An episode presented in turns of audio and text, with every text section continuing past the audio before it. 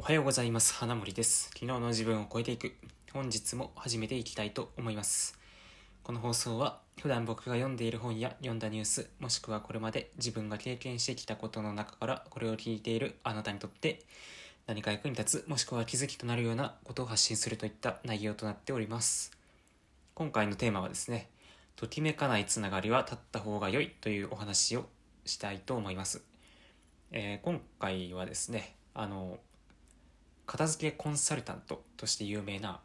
近藤まりえさん、まあ、通称こんまりさんと呼ばれている方の本「ジョイ・アット・ワーク」を読んで、まあ、そこからのお話をしたいと思います。でその本の中でですねときめくものを選ぶこと。で残したものを大切にすること。この両方があってときめく暮らしが実現するようにまこの2つが揃ってその初めてときめく人とお付き合いができますよと、まあ、そういう話が書いてあったんですよね。で、まあ、僕はそれを読んで、まあ、その通りだよねっていうふうに感じたわけなんですよ。でそのどうしてもですねこのついつい何て言うのかなあんまりその親しくもはないけどなんとなくでつながっちゃってるとか、うん、SNS であっても普通のリアルな人間関係であってもなんかそういうことあると思うんですよ。で特に SNS だと、うん、なんかちょっとしかなんとなくつながつながったというか、まあ、つながるってことはつながってないけど、ね、例えばその趣味のアカウントとかでつながってるんならまあ別にフォローしていようがフォローしていなかろうがそこまで気にしないかもしれないですけど何か情報発信をしていてフォローしているフォローしてないってなるとまあちょっとねなんかモヤモヤっとすることがあるかもしれないですね。でそれってあの相互フォローじゃないとなんか変な風に思われるかなとか。あとフォロワー増やすにはこの人フォローしておいた方がいいかなとか。なんかねあんまり自分が納得してないけどなんかついついフォロワーフォロー数相手のフォロワー数が多いからフォローしちゃっているとか。何かねそういったことも含めていろいろこの自分がときめいてないけど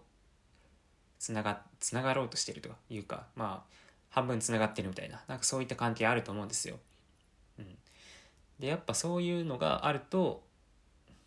うんなまあその相手との関係っていうのも多分いいものにもならないし自分もその関係があることでなんかちょっとした違和感を感じたり心の中がモヤモヤしてしまったりっていうことがあると思うんですよ。まあやっぱねそういった中途半端なつながりっていうものは一切を絶って自分がもっとこの人のこの人と一緒にいたいとかこの人となんか関わっていきたいとかねそういうふうに思える人だけにコミットした方がいいんじゃないかなというふうにまあ本にも書いてありましたし僕自身も常々そういうふうに思っています。うん。これを聞いているあなたはどうですかね？なんとなくでつながっちゃっているとかその自分が特に本当に心の好きからその人のことを、まあ、好きじゃないというかそこまで好きじゃないけどなんかね表面的なつながりになっちゃってるなとか思い当たる節少なからずあったりするんじゃないでしょうか。うん、でまあ締めに締めのお話入るんですけど、まあ、そういったねその何か表面的な関係っていうものは一切立って、まあ、さっきも言ったんですけどこういうこの人と一緒に関わりたいっていう人とより深く関わっていく、うん、ですよね。浅く広くよりも深く狭くすることでより自分も相手も幸せになるんじゃないでしょうか、まあ、今日はそんなお話で終わりたいと思います。はい。ということで今回はですね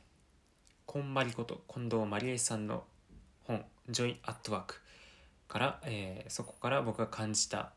ちょっとことをね少しお話しさせていただきました。ときめかないつながりは絶った方がいいですよね。っていうお話でした。最後まで聞いていただいてありがとうございました。また次回の放送でお会いしましょう。今回紹介した書籍については詳細欄に URL を貼っておくので気になった方はそちらから読んでみてください。では。